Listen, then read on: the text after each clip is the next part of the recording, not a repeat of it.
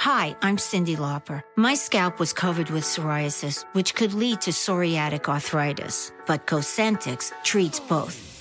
Cosentyx secukinumab is prescribed for adults with moderate to severe plaque psoriasis 300 milligram dose and adults with active psoriatic arthritis 150 milligram dose. Don't use if you're allergic to Cosentyx. Before starting, get checked for TB. Serious allergic reactions, severe skin reactions that look like eczema, and an increased risk of infections, some fatal, have occurred. Cosentyx may lower ability to fight infections, so tell your doctor if you have an infection or symptoms like fevers, sweats, chills, muscle aches, or cough, had a vaccine or plan to, or if IBD symptoms develop or worsen. Learn more at Cosentyx.com or 1 844 Cosentyx. Cosentyx works for me. Ask your doctor about Cosentyx. Caesars Sportsbook is the only sportsbook app with Caesars rewards. That means win or lose, every bet brings you closer to the types of perks only Caesars can offer, like hotel stays at over 50 iconic destinations, bonus bets, daily profit boosts, tickets to the game, dining, and so much more. Whether you're a new or existing customer, Caesars Sportsbook is always rewarding. Must be 21. Gambling problem? Call 1 800 Gambler. Caesars Sportsbook. Don't just spectate, participate. Expectations matter. What do you expect from an SUV? Versatility? A range of sizes built to fit your life? A range of exteriors that all invite stares?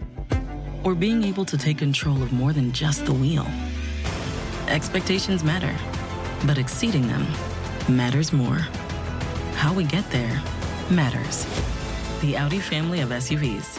Progress you can feel.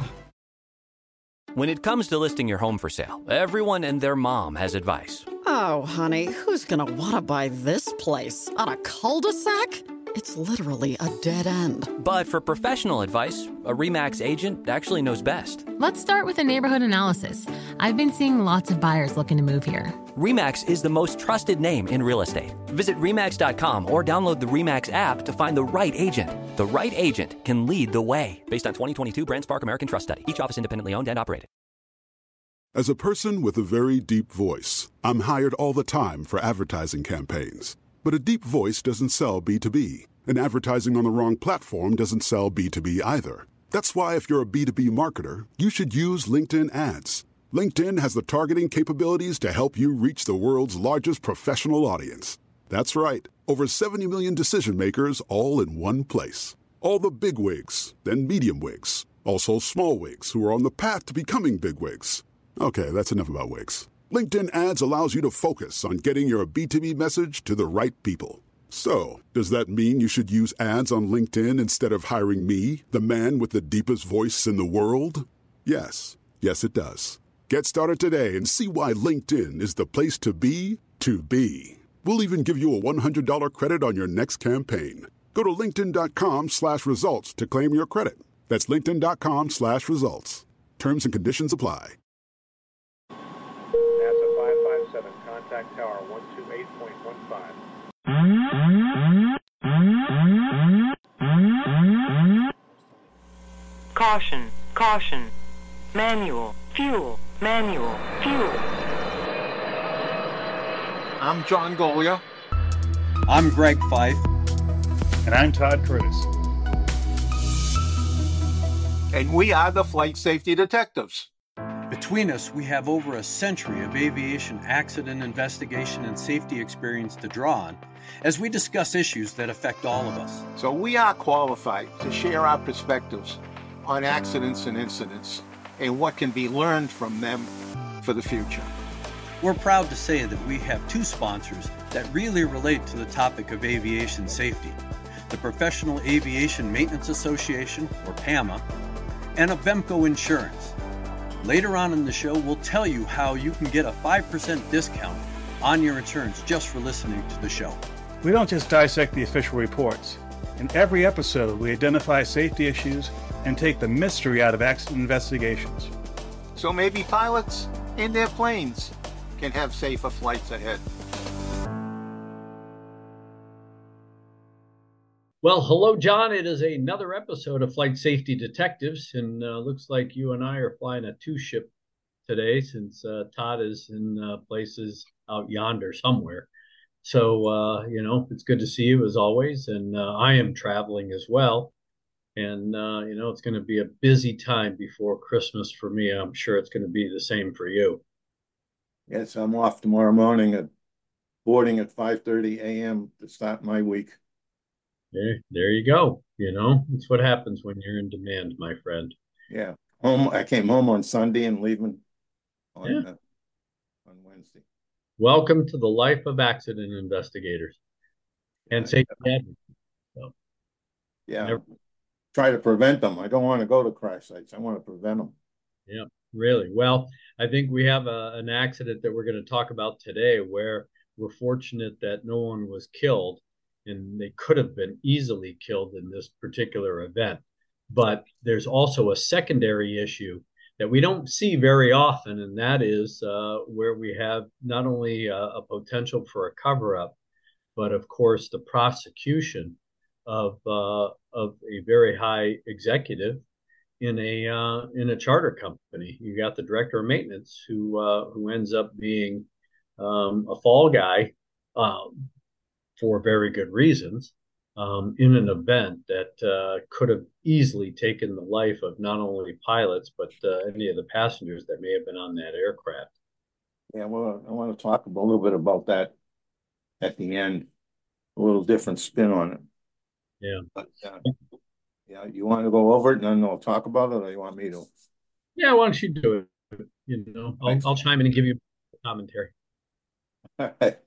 So here, way back in 2017, we had a Piaggio that was uh, out of Florida, based out of Florida, but was uh, actually in California, flying around.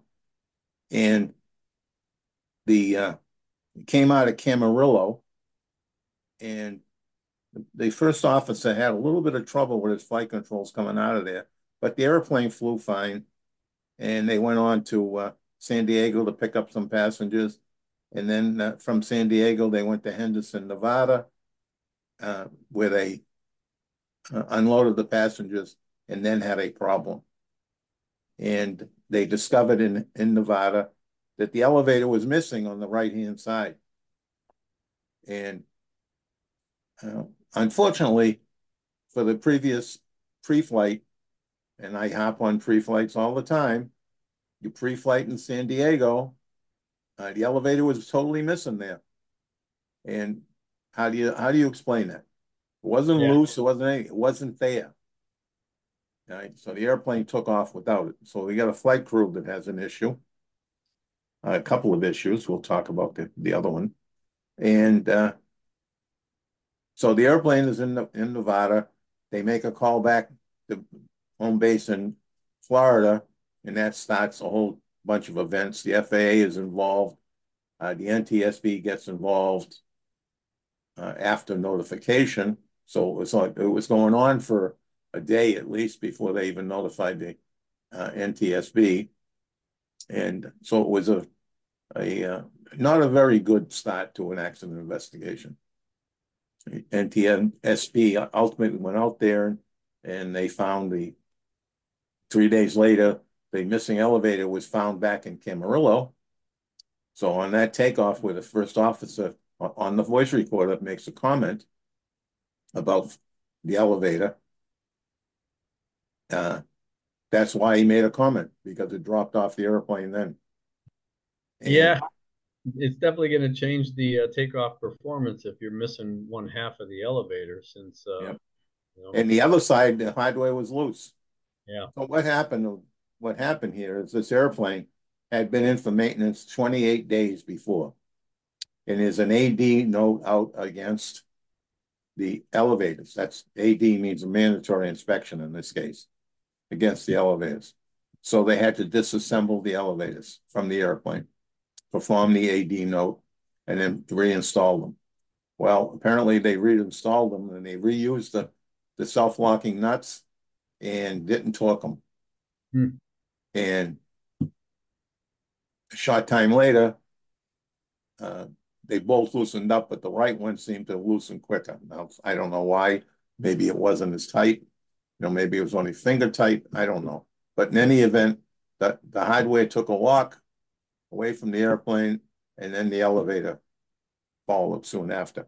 The airplane flew for 128 hours with loose hardware. You know, and and let me just stop you there, John. When you when we talk about loose hardware, you know this this is a twin engine turboprop airplane. It's a T-tail airplane, so trying to do a pre-flight with a tail that's probably what 15 feet or thereabouts up in the air. It's at um, least 12. Yeah, and so you don't have the ability to go out there and yank on the uh, on the elevator as a as a pilot, just like many you know pilots. You know, you can't go out there and start yanking on big airplane you know flight controls. But um, is there is there anything that would have been characteristic or unusual about the sight picture? Because we all learn as a pre-flight when we're looking at airplanes. You've been flying this Piaggio, you know, things sh- should have a quote normal look. And is there anything that would have been at least visible to make it look abnormal with loose elevators? They might have been able to see the the, the hinges on the elevator from the ground uh, and they also may have been able to see the bolts backing out. Yeah. so, you know, and I'm not, you know how much I I hop at the show at the end of every show about yeah. flights. There's all sorts of things you can do. You know, one of the things uh, you could go in and you could shake the yoke. Yeah. And, and both ways, shake it. And if there's something loose, you're going to feel it. Yeah and you may even hear it. I mean, it's just going to be sloppy. It's right. not going to be. It's not going to you know have that nice tight fit kind of feel to it, the tactile, and that's the importance you know of going in and actually when you're doing a, a pre-flight inspection, whether it's on a 172 or a jet, or in this case, this twin-engine turboprop, where you don't just yank and bank on the uh, on the controls just to go through the motions. You're actually feeling for things through that tactile feedback. You know is there ratcheting? Is does this flight control feel sloppy? Does it feel loose? Um, can you hear a rattling that you didn't hear before? I mean that's the importance of really being in tuned with with your aircraft. And like you said john this airplane had been flying around for 128 hours with loose fittings i can't imagine that in that 128 hours plus these guys were complaining about pitch issues with the airplane yet they didn't report it as I read. Um, you know, immediately they didn't, you know, talk to to maintenance about it. They just kept flying the airplane. Right. You know, we both worked Emery 17, and in that airplane, uh, the crew, particularly the first officer, was so in tune with his airplane that he could feel a mere 40 pounds difference in pressure on the control column. Yep right? And and had been complaining about it. Yeah. About the, the it feels different. It feels the controls feel heavy. Yeah. And yeah. Uh, if you're in tune with your airplane, if you spend the time to understand the airplane that you're flying, be amazed at what comes out, what pops out, and what you're able to determine very easily. But I but the first thing you have to do is you have to do the pre-flight. And as I've said many times, looking at at these uh, corporate airplanes, uh, 135 charters and and uh, and corporate 135s, I see some pretty sorry uh, walkarounds. And if well, it's raining, and raining, all we see is uh, protect my shoes, dodge the, the puddles, and forget the airplane. Well, in this case, those guys were running behind schedule. So again, now you have self-induced pressure. They're trying to maintain a schedule. They're already they know they're behind the power curve there. So it's going to be one of those kick the tires, light the fire, let's get out of here kind of pre-flights. It's not going to be, um, you know, your nominal or typical, thorough and methodical. Um, they're trying to make up time. They blast the destination. They're only on the ground five minutes to pick up passengers. I mean, there's no time to do anything other than try to make you know schedule. And you know it's the little things. I mean hell for all they knew um, you know that elevator could have been hanging off the back of the airplane you know. Waiting caused a bigger problem right. The fact that it left the airplane was probably a blessing. Yeah absolutely because uh, you know if that thing had been blown around and beat into the rudder or anything now you've got multiple flight control issues so, you know, we impress and I in particular, hop on the pre-flight inspection. And I keep asking Todd about the different instructors he's had. He's now on the West Coast flying. He's flying today. And about what they tell him for pre-flights. And it, it's all over the place. Yeah. His instructors are all over the place. What has changed with Todd in his pre-flights is after listening to us and what we find on the on the in the accidents, he now is going way beyond what any of them have told him to look for. You know, and and uh, a while ago we had uh, he had us on the show where the airplane he rented had a wing replaced. Yeah. And he and he went after all the data. They don't even have the logbooks out at the flight school. Yeah. And yeah. he went after the data uh, to make sure the airplane was airworthy. So it, it's all over the place. I think the FAA needs to increase the education piece uh, for pre-flights. And I, I noticed, having said that, I noticed that uh, in some of the uh, in their their safety seminars, there's some of their FAA inspectors are starting to talk about the pre-flight. So maybe they're listening to the broadcast, but it is a serious problem, and it's just it's just a shame. And I get when I query some of the pilots, especially corporate pilots, I'll ask them. I you know I I can remember on the Challenger, I you didn't open up the panels in the nose above the nose gear, and they they just sort of shrugged. And, and one of them told me, he said, I look in there, I don't know what I'm looking at. why, don't, why don't you learn? I don't, you know, it's a busy place. There's all sorts of linkages, lines, everything in there. All right. But all look at all the attachment points. You don't have to get your hands dirty. You don't have to do any of that. Just look. Is there is there a, a self-locking nut? Know the difference between a castellated nut and a self-locking nut. If it's a castellated nut, it needs to have a cotter pin in it. And uh, so look for that. And most linkages are cotter pinned because they want to be loose. You don't want to tighten them up too tight and jam, although that's not 100% true. But most of them are, are uh, with cotter pins. Flight controls are always with cotter pins. Yeah. So it's, you know, they should, as a pilot, you should learn those little things about the airplane you're flying. And as I say, and I'm going to say again tonight, the end of the show, you know, if you don't know what you're looking at, grab a mechanic and say, come over here, show me, show me what I should do when I look inside this panel. You know, and you you bring up an interesting point, John, because I just had this conversation with our friend Tony.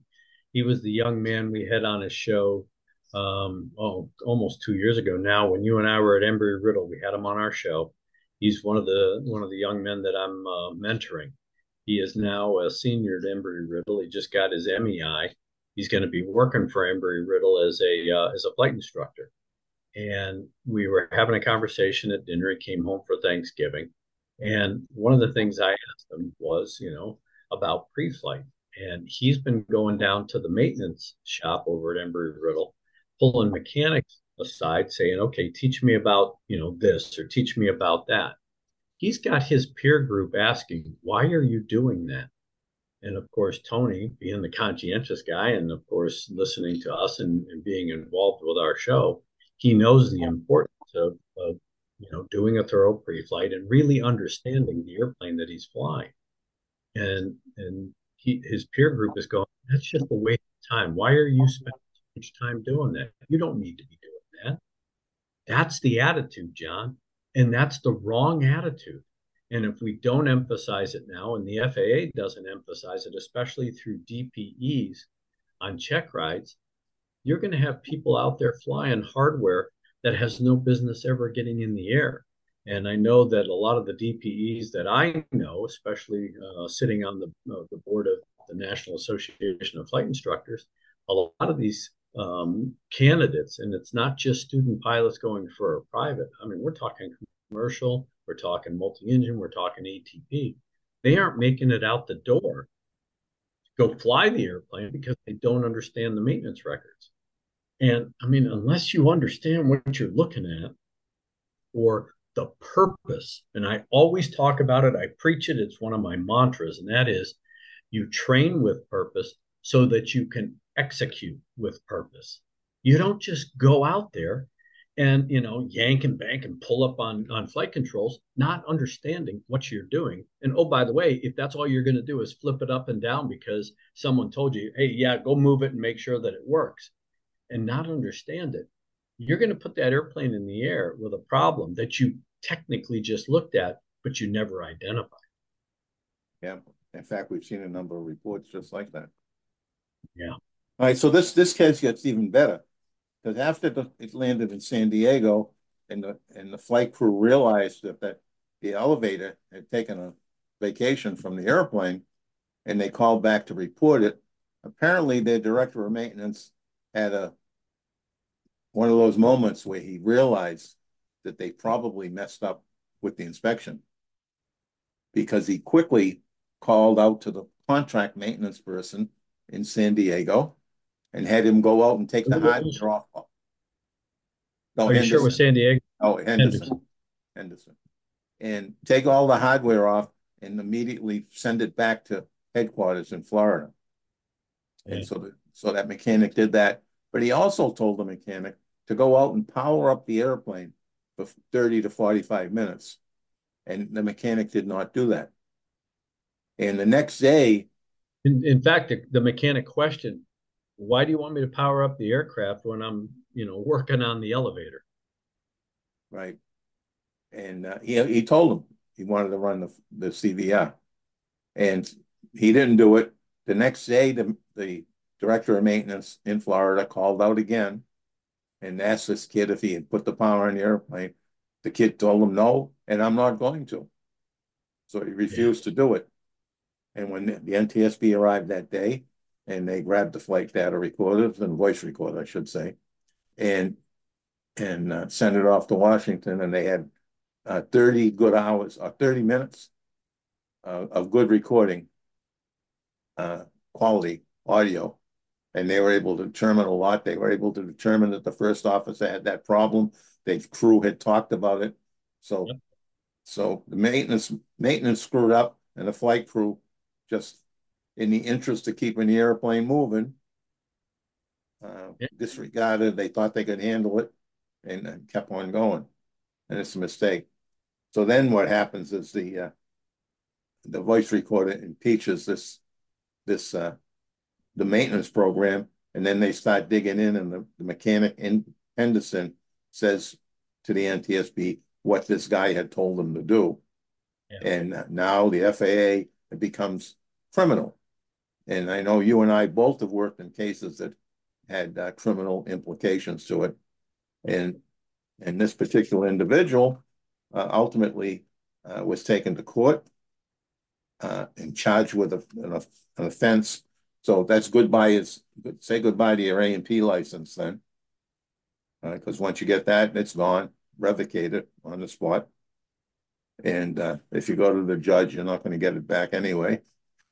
And uh, the company got a $16 million fine, which ultimately put them out of business uh, because there is no insurance for that kind of uh, misadventure.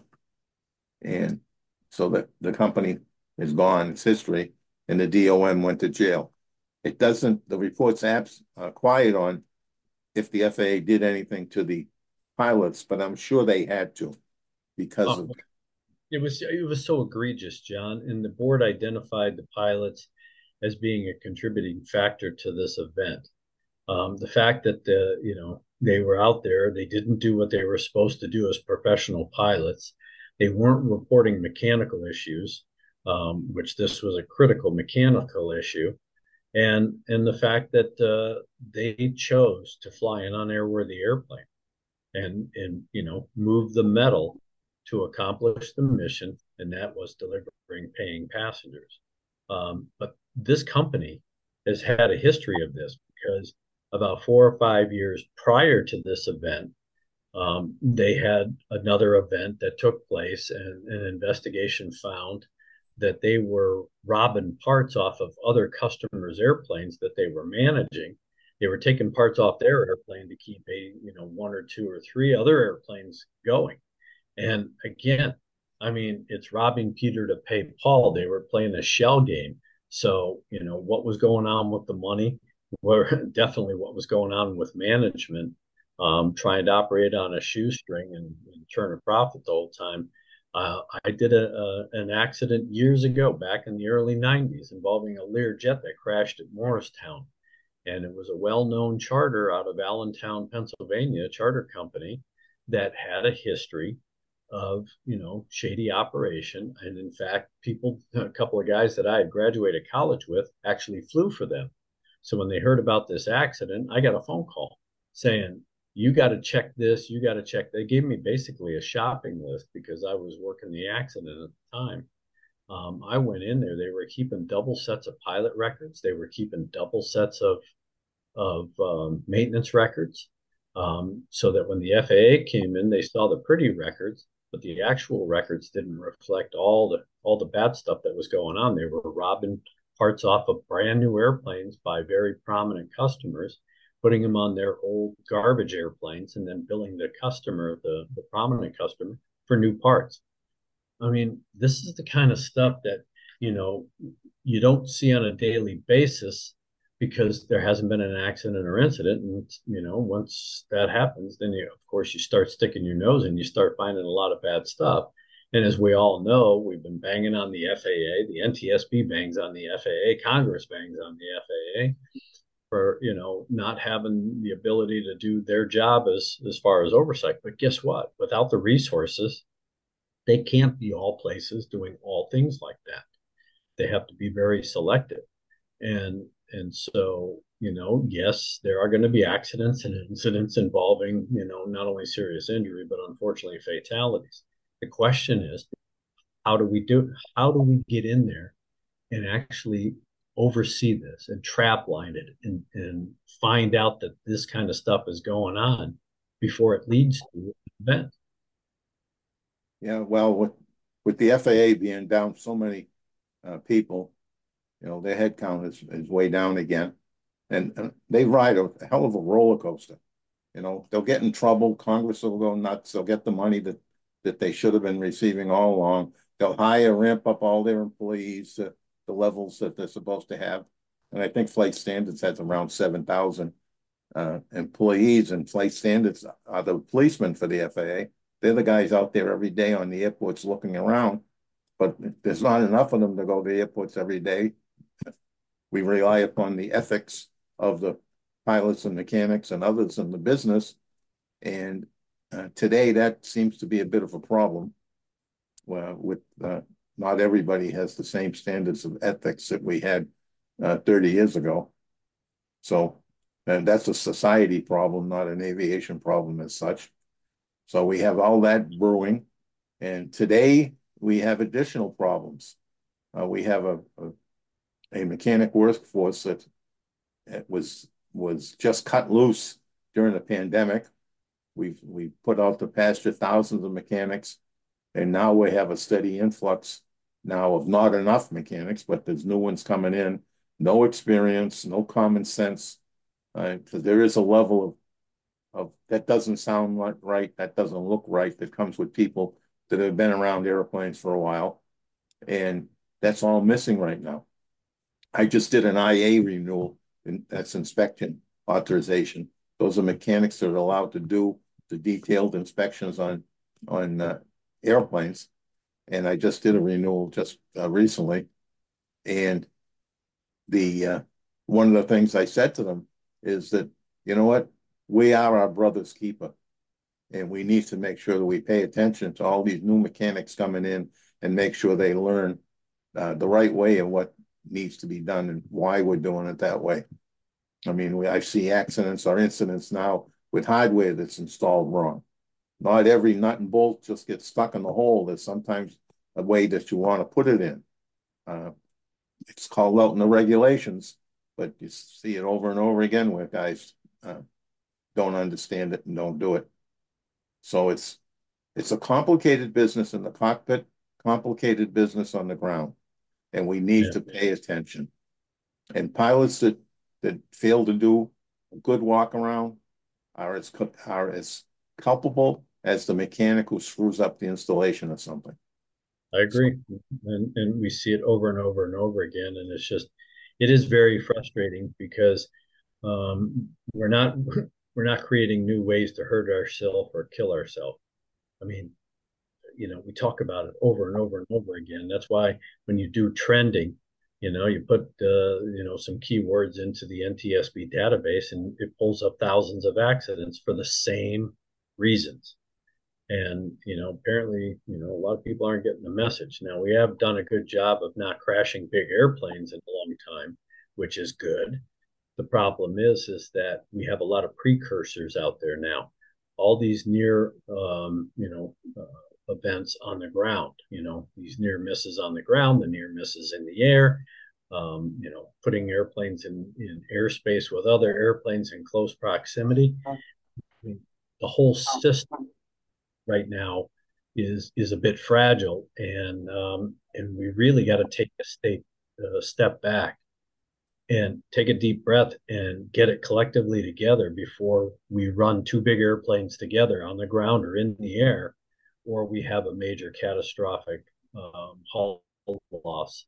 Um, we've done a good job of avoiding that since about 2001, but never say never. Right. In fact, I see complacency sliding in a number of different areas, right? Because, you know, we've gotten, we have such a good record. Everybody's resting on their roles instead of looking closely. So with this director of maintenance trying to do this cover up and, and of course, um, you know, spending time in jail, um, you know, he is, he is completely gone. You think that it was one of those things where it was like, catch me if you can, I'm going to outsmart the system. Why do you think a guy would do that? He didn't want to get the violation. Yeah, he didn't want the violation. I, I suspect he might have had inspection authorization himself, which would be gone once you have a violation. So that would make his value as a director of operational maintenance. Uh, you know, he'd lose that job too. So he'd go back. He'd go back to turning wrenches which is not, you know, it's not the end of the world, but uh, he climbed up uh, to this position, but he he occupied the position, but he didn't understand the position. Yeah, well, you know, he was asking somebody to compromise their own personal integrity and stuff, you know, for his own personal gain. And, you know, the message I think out there to our audience is, you know what, it's all about your own personal character and integrity and um, and you don't want to compromise that because you lose that, your your career in aviation is pretty much done. So. Yeah, once they know it, right? Once they know it. Yeah. Well, you know, we we again we've seen we've seen the criminalization, if you will, of of you know at least outcomes. We saw that where you know ValuJet there was a, a lot of criminal activity um, that arose out of the ValuJet investigation. Of course, this one. Um, and, you know, mechanics and pilots are, are being not only violated, but, uh, you know, if it was an intentional act or, you know, everything that in aviation is a federal offense. And it's funny how I keep running across people who think that, uh, you know, whether you fly it, fix it, or manage it, that it's acceptable to uh, to eat, you know, special brownies or eat special gummies because they can do it in their own particular state legally. You got to remember that, you know, the states don't regulate aviation. The feds do, the FAA, and it is still a federal offense to uh, to ingest any kind of, you know, quote illicit drug in the feds book, which is marijuana or anything with THC or above, you know, cocaine and heroin and everything else. So now it's uh it, it's an interesting world. It's an interesting dynamic right now, John. And again, people have to be very introspective about what they're doing in aviation and what they're willing to give up if uh, if they are going to compromise their principles, their morals, um, and and challenges to their own integrity. So it's uh it, this is a perfect accident that shows how you had two different independent groups, pilots and a mechanic or the maintenance department, um, who, again, for the interest of making a buck, tried to keep the metal moving and damn near cost them their life. They were very, very fortunate that that elevator separated on the ground. It would have been interesting if it had separated in the air because at those speeds, it could have done more damage to the aircraft than just the takeoff speed. So, right.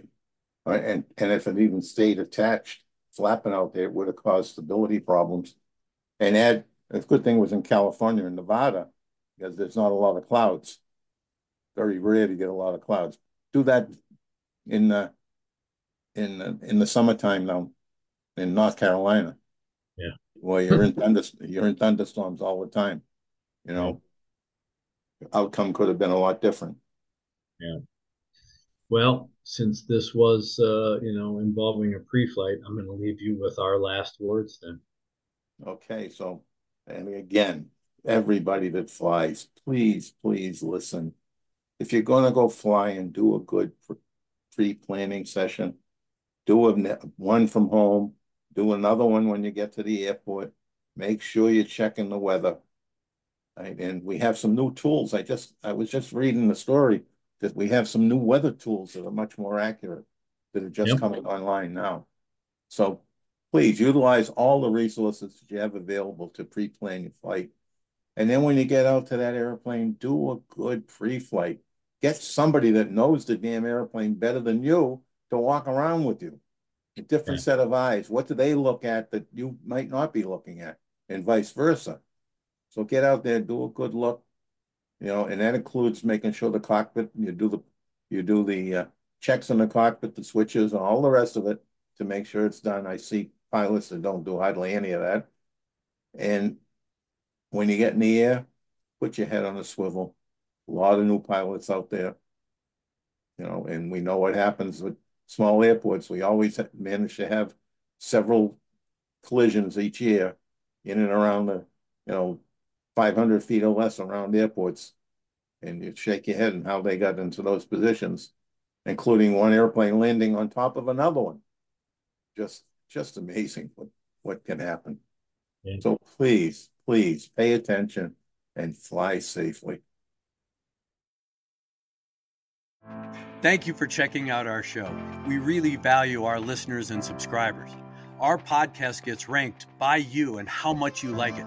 So please give us five stars in your podcast platform. We want to keep in contact with you. We are on Facebook, Twitter, Instagram, and of course, YouTube. You can email the show at flightsafetydetectives at gmail.com. By the way, if you're on YouTube, we're really working on growing the channel, and it helps if you all send in comments. Please do that, and we read all the comments. And be sure to subscribe. Remember, if you're in the market for aviation insurance, you can save 5% with Avemco just by mentioning our show. Visit them at www.avemco.com. That's it for this episode of the Flight Safety Detective. Until the next episode, fly safe. I'm Cyndi Lauper. My psoriasis was all over, even on my scalp, which may mean four times the risk for psoriatic arthritis. But Cosentyx works on both. Cosentyx secukinumab is prescribed for adults with moderate to severe plaque psoriasis 300 milligram dose and adults with active psoriatic arthritis 150 milligram dose. Don't use if you're allergic to Cosentyx. Before starting, get checked for TB, serious allergic reactions, severe skin reactions that look like eczema, and an increased risk of infections, some fatal, have occurred. Cosentyx may lower ability to fight infections, so tell your doctor if you have an infection or symptoms like fevers, sweats, chills, muscle aches, or cough, had a vaccine or plan to, or if IBD symptoms develop or worsen. Learn more at Cosentyx.com or 1 844 Cosentyx. Ask your doctor about Cosentyx. Caesars Sportsbook is the only sportsbook app with Caesars rewards. That means win or lose, every bet brings you closer to the types of perks only Caesars can offer, like hotel stays at over 50 iconic destinations, bonus bets, daily profit boosts, tickets to the game, dining, and so much more. Whether you're a new or existing customer, Caesars Sportsbook is always rewarding. Must be 21. Gambling problem? Call 1 800 Gambler. Caesars Sportsbook. Don't just spectate, participate. At Audi, expectations matter. It's why what's standard on every Audi SUV are features that exceed yours. How we get there matters. The Audi family of SUVs. Progress you can feel. When it comes to buying your first home, everyone has questions. Can we even afford to buy a house right now? Well, I need to negotiate. How do I even negotiate? Luckily, a REMAX agent has answers. Hey, Brian, those are really good questions. They are? Thanks. It's my first time buying. I work with first time buyers all the time. I got you. REMAX agents have more experience than other real estate agents. Visit REMAX.com or download the REMAX app to find the right agent. The right agent can lead the way. Each office independently owned and operated.